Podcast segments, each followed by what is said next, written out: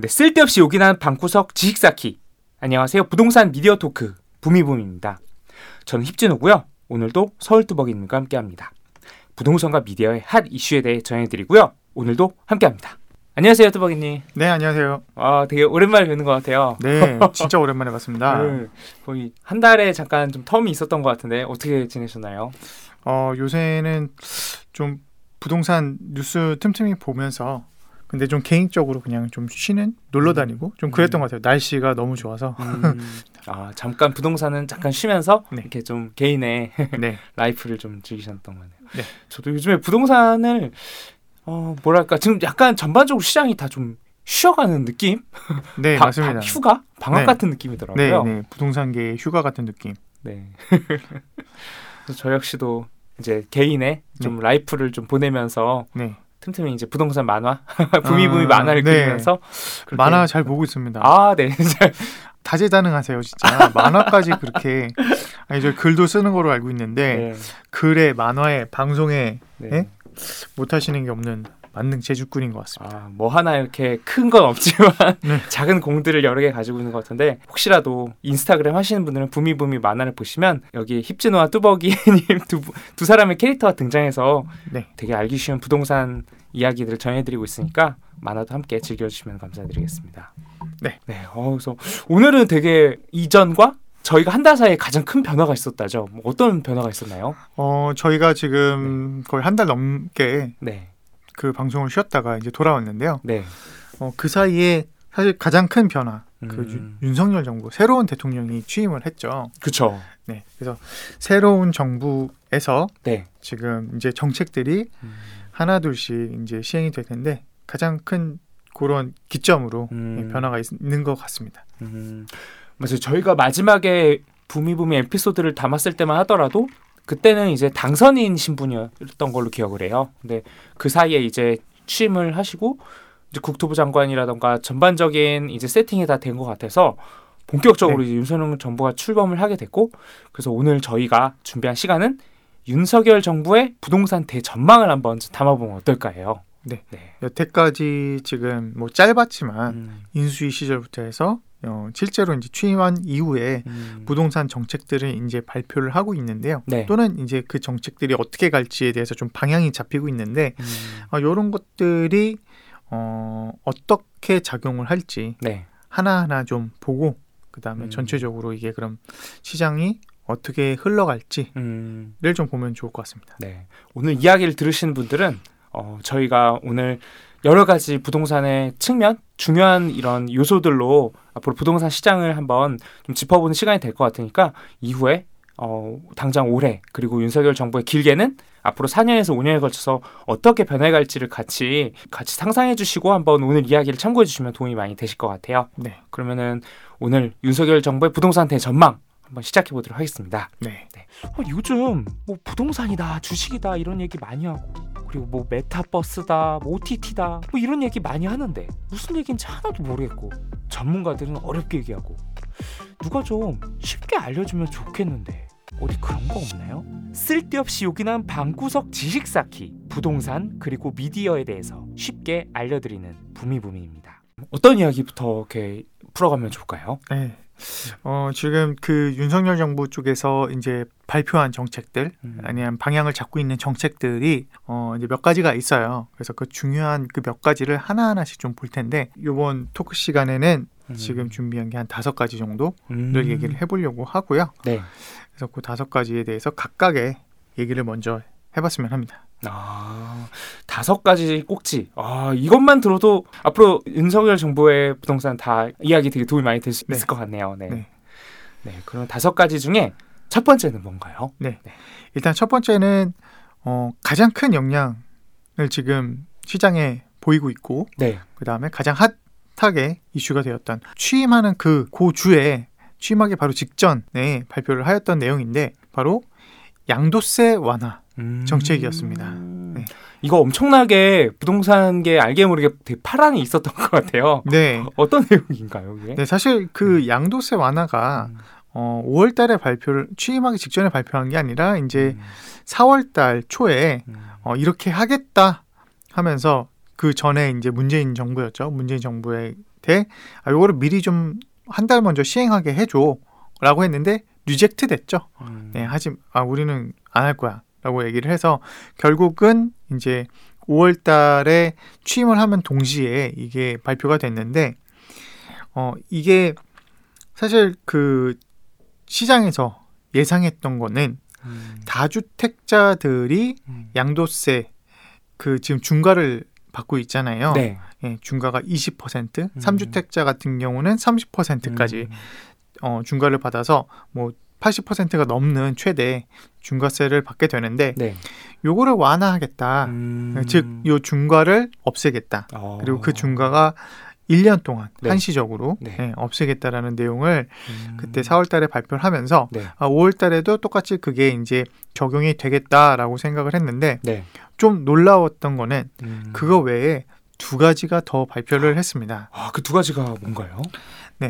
그 일단 두 가지에 대해서는 추가로 음. 어 간단하게 말씀드리면 그 보유와 음. 거주 요건을 재산정했다. 아. 재산정하는 걸로 폐지했다. 네. 이거가 음. 하나가 있었고요. 네. 그다음에 어 전입 네. 즉그 일시적 이주택자들이 음. 전입 할 요건 그러니까 음. 신규 주택을 사면 무조건 전입을 했었어야 되거든요. 네. 가족 전체가 음. 그 요건도 사라졌다. 아. 근데 이게 뭐 되게 세부적인 세부적인 내용인 것 같고 네. 그다음에 다주택자들보다는 일주택자들 특히 음. 갈아타기 하는 그런 어, 실수요자들한테만 영향을 미치는 거다라고 보여지지만 네. 사실상 이게 굉장히 큰 영향을 지금 시장에서 미치고 있는 정책이라고 볼 수 있습니다. 아, 어떻게 보면 이게 기존에 다주택자들이 기다리고 있었던 약간 그런 정책 같이 들리네요. 지금 말씀 주신 걸로 봤을 때는. 네. 네, 일단 다주택자들이 기다리고 있었던 정책은 네. 어, 지금 원래 4월에 예고를 하였던 음. 다주택자 양도세 양도소득세 중과 배제 음. 음. 요게 사실은 다주택자들이 이제 기다리고 있었던 내용인데 네. 아까 제가 얘기했던 추가로 발표했다는 두 가지는 네. 사실 다주택자들한테는 상관이 없는 음, 내용이고요. 실소유자라던가 일세대, 일주택자. 네, 아, 일주택자 네. 그리고 어, 갈아타기를 하, 할- 하고자 음. 하는 일시적 일가구 일주택자, 음. 이주택자 네. 들한테 영향을 미치는 음. 내용입니다. 요거를 이제 하나하나씩 좀 먼저 좀 간단히 설명을 드리면 네. 네, 이미 많은 지금 이미 시간이 지나서 많은 매체에서 요거에 대한 음. 설명을 하겠지만 네. 저희 저희도 한번 잠깐만 소개를 드리자면 네. 아까 처음에 얘기했듯이 다주택자들이 음. 이주택자들은 플러스 20, 삼주택자들은 플러스 30% 양도세를 더 많이 매기고 있었어요. 네. 그래가지고 요게 다주택자들은 사실 팔기가 거의 불가능한 상황이었거든요. 네. 근데 이제 요 중과를 없애면서 음. 다주택자들도 좀 물건을 팔 수 있는 음. 기회가 생겼고 음. 또 하나 플러스 알파로 장기 보유 특별 공제도 사실은 다주택자들은 받을 수 없었는데 네. 요 여기에서 또 다, 장기 보유 특별 공제까지 적용해 음. 주는 걸로 이제 돼 가지고 다주택자들한테 물건을 팔 수 있는 판로를 개척을 했다라고 오. 볼수 있는데요. 네. 이 다주택자들이 사실은 매물을 이제 네. 요 문재인 정부에서 굉장히 오랫동안 억압 받고 핍박받았잖아요. 네. 그렇죠. 범죄자 취급당했죠. 그렇죠. 네. 그랬기 때문에 그 사이에 이미 음. 어, 잘 아시다시피 그 증여로 음. 많이 했거나 음. 아니면은 뭐 19년도에 일시적으로 이제 완화를 해줬을 그 당시 음. 그럴 때 좀 매도를 했거나 음. 이렇게 해서 물건들이 사실은 많이 이제 그 풀릴 수 있는 물건들이 음. 이미 다 음. 어느 정도 그 정리를 해놓은 음. 상태였어요. 그러니까 세금을 안 내게끔 음. 뭐그 임대주택을 등록했거나 어. 증여를 했거나 아니면은 뭐 그 전에 좀 어쨌든 팔아버려 기회가 됐을 때 팔, 팔았거나 네. 그래서 요거만 발표를 했을 때는 물론 물건은 나오겠지만 네. 공급은 되겠지만 기존 음. 주택이 어, 이런 게 좀 파급력이 한정적일 것이다 아. 좀 많이 약할 것이다라는 예상을 했었고요 네. 음. 근데 이게 다주택자들 외에 이제 제가 말씀드렸던 두 개의 정책에서 네. 사실은 그 물, 주택을 팔고자 하는 사람들이 음. 어, 다주택자들만 있는 것은 아니잖아요. 그렇죠. 일주택자도 있고 정말 뭐 주택을 옮기기 위해서 피, 그런 매도를 하는 사람도 있을 테고. 그렇죠. 다양하죠. 네. 네. 사실은 일시적 이주택 주택을 통해서 음, 어, 주택을 매수하고 매도하고 해서 이렇게 갈아타기 음, 사, 어, 뭐 사람이라는 게 당연히 더좀더 좋은 동네를 가고 싶고 좀 더 넓은 평수를 가족이 늘어나면 이런 음, 이런 게 있을 텐데 그런 것들을 못했던 음, 그런 실수요자들이 어 이제 갈아탈 수 있는 그런 환경이 조성이 돼서 음. 또는 물건을 뭐 쉽게 팔고 사고 팔 수 있는 환경이 조성이 돼서 어 기존의 일주택자들도 물건을 못 팔고 있었는데 음, 그러한 부분들까지 좀 해소가 됐다라고 음, 좀 보여지고요. 그 두 번째 내용은 이제 1세대 1주택 양도세 비과세 보유 음, 거주 기간 재산정을 음, 폐지, 폐지했다라고 음. 볼수 있는데요. 이거 같은 경우는 이제 그 보통 저희가 어 다주택자였다가 음, 그 다음에 물건을 다 팔고선 어 1주택자가 되면 음, 요게 어 1주택자가 된 뒤로부터 음, 어그 보유를 2년 음, 그다음에 거주를 2년을 새롭게 그 해야 되는 음, 그런 법이었거든요. 네. 근데 요게 그 그런 게 이제 없어진 거죠. 음, 그래서 어떤 효과가 있냐면 이제 내가 물건을 여러 개를 갖고 있었어요. 근데 네. 최종 1주택이 되면 음, 이걸 또 2년 동안 내가 여기서 거주하고 또 음. 보유하고 있어야 되거든요. 네. 근데 그러지 않고 음, 이미 예전에 보유 또는 거주를 했다면 음, 이거 바로 다음 날에도 팔 수 있는 거죠. 어, 그러니까 즉 어뭐 2주택자였던 음. 사람들, 3주택자였던 사람들이 어 이- 지금 내가 만약에 장 뭐 올해 초에 뭐 2, 3월 달에 물건을 다 팔고선 마지막 한 주택이 남았어. 네. 그럼 이 주택을 어쨌든 자기는 1, 2년 동안 끌고 가야 되는 거잖아요. 네. 다른 거로 옮기고 싶어도 음. 지금 옮길 수가 없는 상황이었죠. 네. 근데 이거를 지금은 이제 바로 팔 수가 있는 거예요. 음, 바로 팔고 다른 주택을 또 사도 되는 거고. 음, 네. 그러니까 이제 2년 동안 음. 안 나올 물건들이 아. 어, 다시 나올 수 있는 기회가 생긴 거죠. 음, 지금 세 가지 이런 양도세 정- 완화 정책의 약간의 핵심은 그냥 매물이 더 쉽게 나올 수 있어서 공급을 늘리겠다. 약간 그렇게 좀 보여지는 것 같네요. 네. 음, 그 다음에 세 번째 그 거는 네. 일시적 2주택 음, 양도세 비과세 요건 완화인데요. 네. 이 세 번째 거 같은 경우는 음, 어 신규 그 주택을 취득을 하면 음, 지금 현재 그 그 전에는 어 1년 내에 종전 주택을 팔아야지만은 음. 일시적 2주택 비과세를 받을 수 있었거든요. 네. 근데 이제는 2년 동안 음, 어, 팔 수 있습니다. 음, 그 매도를 할 수 있습니다. 그래 가지고 2년 동안 이제 그 그거를 이제 매도를 할 수 있으니까 음, 결국 갈아타기 하려고 하는 사람들은 조금 더 그 숨 쉴 수 있는 공간이 생긴 거죠. 사실 음. 1년 동안 1년 만에 그 주택을 판다는 게 음, 사실 쉬운 일은 아니거든요. 네. 그러니까 인기가 많은 그런 동네면 또 음, 모르겠지만 음, 사실 어, 주택을 팔아보신 분들은 알겠지만 어, 좀 긴 호흡을 가지고서 좀 여유롭게 음. 팔 수도 있는 거거든요. 주택은. 근데 이제 그런 것들이 좀 해소가 되면서 음, 그런 것들이 이제 완화가 되면서 이제 갈아탈 수 있는 해서 음, 아, 나는 물건을 이제 충분히 이제 팔려고도 하는 사람들이 생기는 거고 네. 그다음에 또 하나 중요한 거는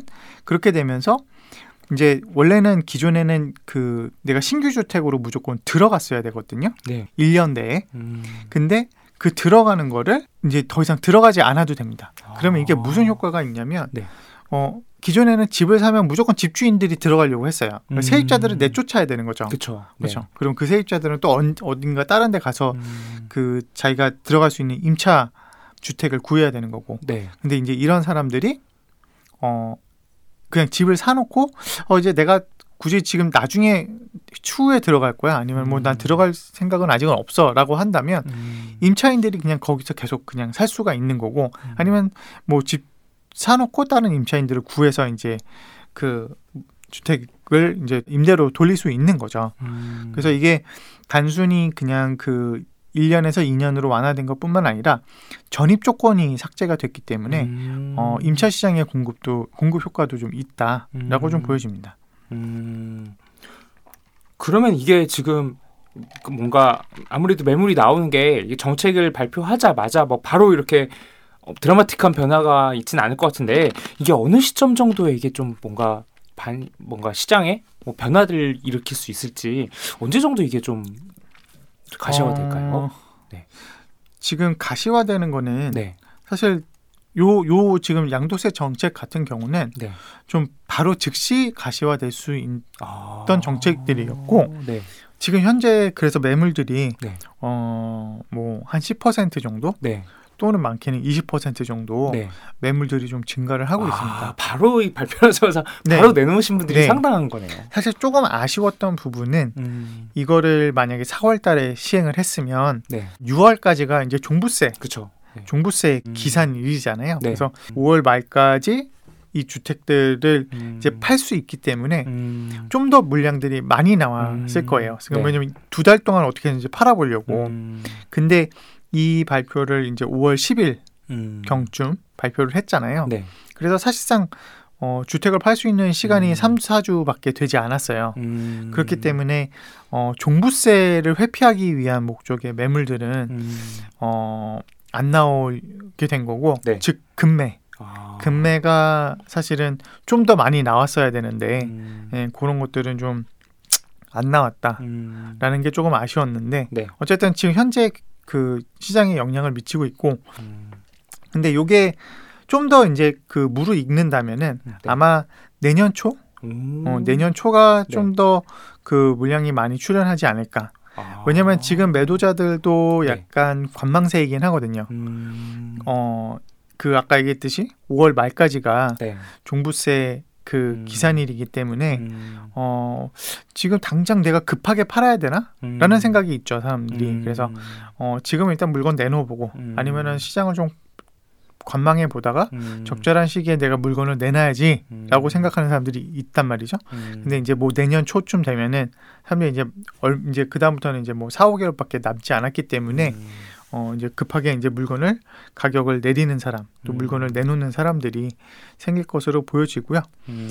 어 그래서 그래 그럼에도 불구하고 지금 물건이 많이 출현을 해서 네. 어 어느 정도 그 시장 안정화에는 도움이 되고 있는 것 같습니다. 어, 아까 말씀 주신 거에 조금 이제 어떤 의미인지를 조금 더 이해를 쉽게 도와드리기 위해서 종부세를 포함해서 재산세를 부과하는 기준이 6월 1일이잖아요. 그죠? 네, 그래서 네, 네. 사실 주택에 가신 분들이 6월 1일에 팔지 못해서 가지고 있으면은 그때 파나 이제 뭐 12월에 파나 한 해를 지나서 연초에 파나 어차피 세금을 내는 거는 동일하게 돼 있기 때문에 그런 측면에서 그렇게 말씀을 주신 거네요. 그래서 뭔가 세금을 회피할 수 있는 골든 타이밍을 좀, 이- 좀 늦은 것 같다. 그래서 네. 그좀 지켜보다가 한 뭐 올해 말이나 내년 초 정도에 매물이 더 나올 가능성이 높다. 약간 이런 이야기를 좀 주신 것 같네요. 네, 네. 그렇습니다. 네. 아, 이렇게 앞으로 양도세 일단 아무래도 사람이 결국 부동산을 하면서 매도를 하고 옮겨가면서 그 수익과 그 그리고 이런 세금을 줄이는 법에 대해서 가장 예민하고 그 가장 궁금해할 텐데 이 양도세 완화에 대한 이 세 가지 변화를 부분 잘 기억을 해주시고 만약 계획이 있으시면 이 부분을 잘 참고해 주시면 좋을 것 같습니다. 네. 이렇게 첫 번째 이야기 잘 말씀 주셔서 이해될 수 있고요. 두 번째는 그럼 어떤 이야기가 좀 네. 이제 두 번째는 재건축 재개발 음, 네. 제재. 규제, 예, 제재. 그 네. 중에서 이제 좀 약간 재건축 쪽을 네. 좀더 집중적으로 얘기할 필요가 있는데요. 네. 어, 사실 서울에서 공급을 한다는 거는 이제는 택지 개발은 사실상 없다. 음. 위례와 음, 마곡이 마지막 네. 택지 개발. 땅이 없네요. 네, 땅이 없다라고 네. 하고 음, 두 번째는 이제 뭐 서울뿐만 아니라 수도권, 음, 그다음에 광역시 같은 경우는 네. 도시가 굉장히 그 노후화 되었거든요. 음, 네. 그래서 어 2030년 정도 되면은 한 70% 정도가 음. 30년이 지나가는 아파트들로만 아, 70% 대부분이 절, 절반 이상이 그렇죠. 노후화 주택이 네. 되는 거네요. 그래서 이제는 더 이상 어. 재건축이 무슨 수익 사업이나 이런 게 아니라 네. 도시에 대한 그런 노후화를 네. 어쨌든 해결해야 되는 큰 음. 이슈가 된 것 같아요. 네. 공급적인 측면에서나 음. 그런 도시의 그런 노후화를 이제 개선하는 측면에서 봤을 때 네. 재건축 재개발 활성화 하는 정책은 음, 어, 더 이상 미룰 수 없다라고 음. 보여지고 네. 이거에도 또한 집중을 하고 있습니다. 아, 맞아. 재건축이 요즘에 많은 부동산 전문가들도 단 한 가지 주목을 해야 될 게 뭐냐면 재건축을 주목하는 얘기를 정말 많이 네. 했는데 대체 재, 대건, 재건축 관련돼서 윤석열 정부에서 어떤 변화가 있는지 한번 설명을 해주시면 도움이 많이 될 수 있을 것 같아요. 네. 재건축 같은 경우는 이제 크게 세 가지가 있습니다. 음, 세 가지가 있는데 그중 첫 번째는 네. 안전 진단, 안전 진단. 그다음에 음. 두 번째는 재건축 초과 이익 환수제, 아, 제초한. 네. 네. 그다음에 세 번째는 분양가 상한제. 어. 요세 가지의 규제가 지금은 재건축을 네. 또는 재개발을 지금 그 제대로 네. 진행되지 못하게끔 하고 어. 있는 네. 어, 규제 정책인데요. 네. 어, 윤석열 정부가 음. 처음에 들어왔을 그, 고- 어, 그 후보 시절에 네. 공약을 내세웠을 때 네. 이런 이 세 가지에 대해서 음. 풀겠다라는 음. 정책들을 많이 내놨었고요. 네. 어, 물론 민주당에서도 음. 어, 요 재건축 정책에 대해서는 어, 규제를 완화하겠다, 음. 활성화시키겠다 오히려 이렇게 어, 정책을 많이 펼쳤었어요. 네. 근데 이제 실제 이제 정부가 들어서려고 하고 정책을 펼치려고 하다 보니 음. 그 전에 그 공약처럼 이렇게 네. 다 풀어줄게라고 음. 얘기했던 것들이 음. 사실은 좀 어 그 기대와는 다르게 음. 좀 속도 조절을 하고 있고 네. 그 다음에 순서 우선순위를 정해서 가고 있고 네. 음, 지금 완전히 이렇게 푸는 거에 대해서 좀 조심스러워하고 있다라고 음. 볼수 있습니다. 음. 이거를 잘못 너무 급격히 완화를 했다가 또 부동산 시장에 불을 지필까 약간 그런 부분을 조심스러워하는 걸까요? 네, 맞습니다. 음. 그 윤석열 정부가 들어서기 바로 직전, 음. 그다음에 전후에 네. 어, 강남 같은 경우는 음. 그 재건축 단지들 기- 어, 위주로 음. 신고가를 갱신을 하고 있었고요. 아, 네. 그 다음에 어, 그 외에 다른 음. 지역에서도 어, 매물이 다른 지역들은 뭐 하락하는 추세를 음. 보였지만은 재건축 단지 예상 단지들은 어, 가격이 떨어지지 않고 음. 오히려 물건들이 매도자들이 좀 더 거두는 어. 그런 분위기가 있었거든요. 네. 그래서 요 세 가지에 대해서 다 풀어줄 것처럼 얘기를 했지만 음. 막상 어, 정부가 들어서면서 속도 조절을 하고 있습니다. 음. 어 그러면서 이제 그, 그 수혜를 받, 받을 수 있는 단지 음, 이게 네. 어떤 순서대로 지금 정부에서 음. 어 풀려고 하는지를 보면은 네. 수혜를 받을 수 있는 지역이나 단지가 있고요. 음. 그다음에 조금은 어, 시간이 좀 필요한 지역과 단지가 좀 보입니다. 음. 네. 음. 일단 가장 먼저 그 말씀을 드릴 거는 분양가 상한제. 아 분양가 상한제부터. 네. 음. 분양가 상한제가 네. 아까 제가 얘기했듯이 안전 진단 기준 완화, 네. 재건축 초과 이익 환수제, 분양가 상한제 이 세 가지가 있잖아요. 네. 이 중에서 지금 가장 네. 시장에서 빨리 풀어야지만 음. 되는 네. 규제가 무엇이냐라고 보면 네. 바로 분양가 상한제예요. 아, 왜 이것부터 가장 먼저 풀려야 하는 걸까요? 이 지금 분양가 상한제에 네. 가장 직접적인 영향을 미치고 있는 단지들은 음. 지금 당장 분양을 해야 되는 단지들. 아, 이제 재건축이 단계가 임박해서 이제 그렇죠. 아, 다음 단계로 가야 되는데 네. 뭔가 막고 있는 거 단계군요, 여기가. 네. 이미 어 그 관리 처분 인가를 받았고 네. 또는 철거를 했고 음. 또는 이주 음. 아니면은 뭐 이미 쌓아 올리고 있는 그런 음. 단지들 음. 그런 단지들이 사실은 지금 현재 분양을 못 하고 있습니다. 음. 분양을 못 하고 있는 이유가 네. 분양가 상한제 때문에. 어. 어 2022년도 음. 상반기에 분양을 하려고 했던 물량에 네. 원래 계획했던 음. 예상했던 물량에 지금 10%밖에 분양을 하지 못했대요. 아, 90%가 계속 밀리고 있는 거네요. 네, 그 바로 음. 이유가 분양가 상한제 때문에. 아. 근데 제가 말씀드렸듯이 분양가 상한제가 지금 가장 중요한 게 네. 지금 이 단지들이 분양을 하지 않으면 음. 당장 2, 3년 뒤에 음. 입주를 해야 되는 아. 물건들이 사라지는 거예요. 그러니까 사라진다기보다는 어, 더 밀리게 되는 계속. 밀리는 거죠. 음. 네. 그러니까 사실 앞에 두 개는 네. 어, 좀 호흡이 좀 긴 것들이거든요. 음. 특히 안전진단 기준 완화 같은 경우는 뭐 10년 뒤, 뭐 15년 뒤를 음. 얘기를 해야 되는 건데 네. 이 분양가 상한제는 지금 음. 당장 내 임기 중에 음. 공급이 되느냐 마느냐를 결정하는 지금 규제예요. 음. 그러니까 지금 분양가 상한제를 빨리 손을 봐서 규제를 음. 풀려고 하는 거죠. 네. 그리고 또 하나가 뭐냐면은 또 하나 음. 문제가 뭐냐면은 지금 그 둔촌 주공 사태. 아 이거 거의 부동산 역사의 길이 남을 네. 초대형 사건인 것 지금 같아요. 굉장히 저도 예의주시하고 보고 있는데 네. 야, 저게 설마 무너지나? 성수 트리마제가 네. 어 그때 이제 뭐 그것도 음. 똑같이 이게 문제가 돼가지고 사업이 음. 한번 엎어져가지고 아. 그 조합원들이 다 네. 어, 손해를 보고 네. 분양권이 사라진 거죠. 네. 그다음에 막 자살하는 사람도 생기고 아막 이런 그- 사태가 또 있었군요. 네, 전에도. 네 트리마제 때 그랬었는데 아, 네. 그때는 그래도 이렇게 부지가 넓고 음. 조합원 수가 많지가 않았어요. 음, 근데 지금 둔촌 주공은 음. 12,000명, 12,000 세대고 아, 단군일의 네. 가장 큰 그렇죠. 규모라고 하더라고요. 예, 단군 일의 최대 규모의 네. 지금 재건축인데 음, 지금 이게 무너지게 생겼다는 거죠. 음, 근데 그 이후에 가장 밑단을 까보면 음, 결국은 분양가예요. 음, 네. 건설이 건설사 시공사에서 음, 어 우리는 그 그 이 돈으로 지금 음, 분양 아니 뭐냐 건설 못 해줘라고 음. 하는 것도 네.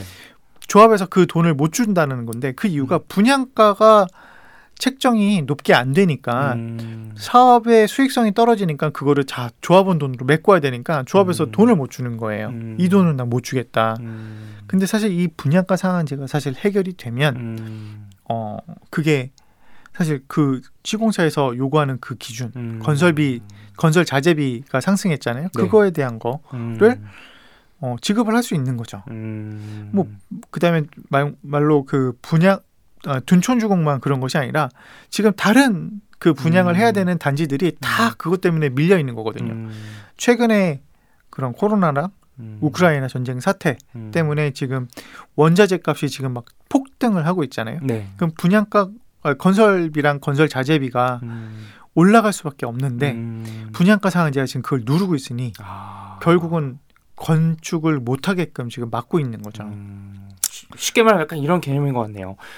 한 100원짜리 이제 물건이 있어서 이거를 사람들이 모아서 좀 100, 100원에 팔려고 하는데 국가에서 이거를 야 이거 100원 너무 비싸 한, 한 60원에 팔아 이러는 그렇죠. 거죠. 어 그러면 이 40원 손해가 나는데 이거 어떻게 해야 되나 하면은 그렇죠. 그걸 또 본인들이 다 내기에는 이게 파는 사람이 이게 손해를 보면서까지 팔기 어려우니까 네.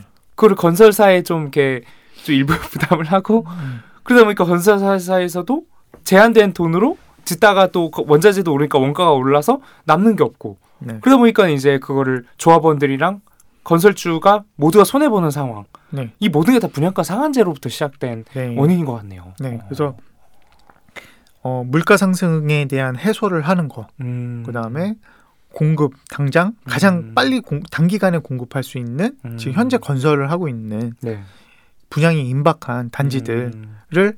어쨌든 해소할 수 있는 방법. 공, 그래서 음. 결국은 공급을 늘릴 수 있는 방법, 음. 단기간에 공급을 늘릴 수 있는 신규 공급을 늘릴 수 있는 방법은 분양가 상한제를 손보는 아. 수밖에 없어요. 이것만 손봐도 기존에 밀리고 밀리고 있던 재건축 단지들이 잘 가격 협의가 잘 해소가 돼서 바로 좀 빠르게 분양 네. 시장이 풀릴 수가 있겠네요. 그렇죠. 아, 물론 그 공급이 음. 풀면은 충분히 공급이 음. 나온다. 이건 아니지만 지금 음. 어쨌든 공급을 해야 되는 것도 지금 못 하고 있는 상황이잖아요. 음, 네. 그러니까 이 분양가 상한제를 손보는 거 음. 지금은 이제 시간 문제다. 음. 근데 이제 이런 건 있죠. 이 분양을 기다리려고 했던 네.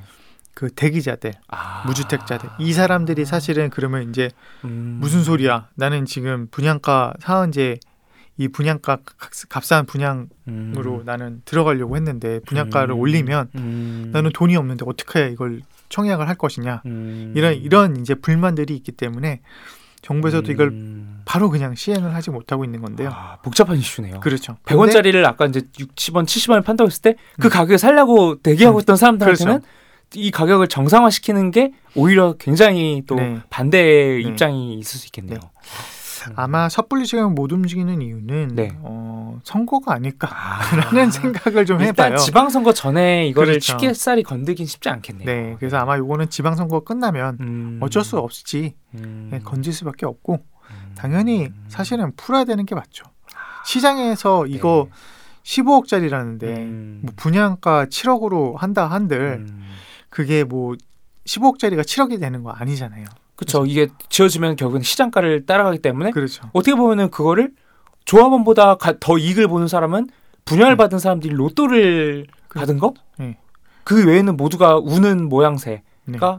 그려지게 되겠네요. 네. 어. 정부에서 무슨 권리로 음, 수분양자들한테 이익을 챙겨주고 음, 조합원들한테는 그 이익을 환수해 나가는 음. 이, 이렇게 네. 한다는 게 사실은 합리적으로 맞지가 않거든요. 음, 음. 그러네요. 이게 시장의 원리 봤을 때는 뭔가 서로 좋은 그림이 아니라 한쪽 입장에서 일방적으로 좋을 수밖에 없는. 네. 어, 요거는 뭐 너무 극단적으로 가면 안 되겠지만 네. 어쨌든 조금씩 예, 음. 개선을 할 건데 음. 아마 정부에서 지금 정부에서도 이거를 대대적으로 개편하지는 못할 것 같아요. 음. 하지만은 아. 어느 정도 훼손할 네. 것이다. 그러니까 음. 뭐 항목들을 음. 이런저런 항목들이 분양가에 지금 반영이 안 되어 있는데 음. 그런 것들을 좀 반영을 해서 분양가를 음. 좀더 올릴 수 있도록 음. 하는 방안들이 지금은 음. 논의되고 있다라고 보면 될 것 같습니다. 음. 오, 알겠습니다. 이 분양가 상한제로 인한 여파가 이 정도일 줄은 생각을 못했는데 둔촌 주공 사태를 잘 보시면서 네. 이 의미와 이거로 인한 앞으로의 좀 공급이 어떻게 바뀔지를 네. 잘 살펴봐 주시면 좋을 것 같아요. 분양가 상한제는 네. 둔촌 주공. 아, 이라고 보시면 될 것 같습니다. 둔촌 주공의 감춰진 비밀. 네, 네. 알겠습니다. 부미부미는요 팟빵과 팟캐스트, 네이버 오디오 그리고 유튜브에서 만나볼 수 있고요. 요즘에 핫한 부미부미 부동산 만화 인스타그램에서도 팔로우 해주시고 함께 해주시면 감사드리겠습니다. 그럼 부미부미 다음에 만나요.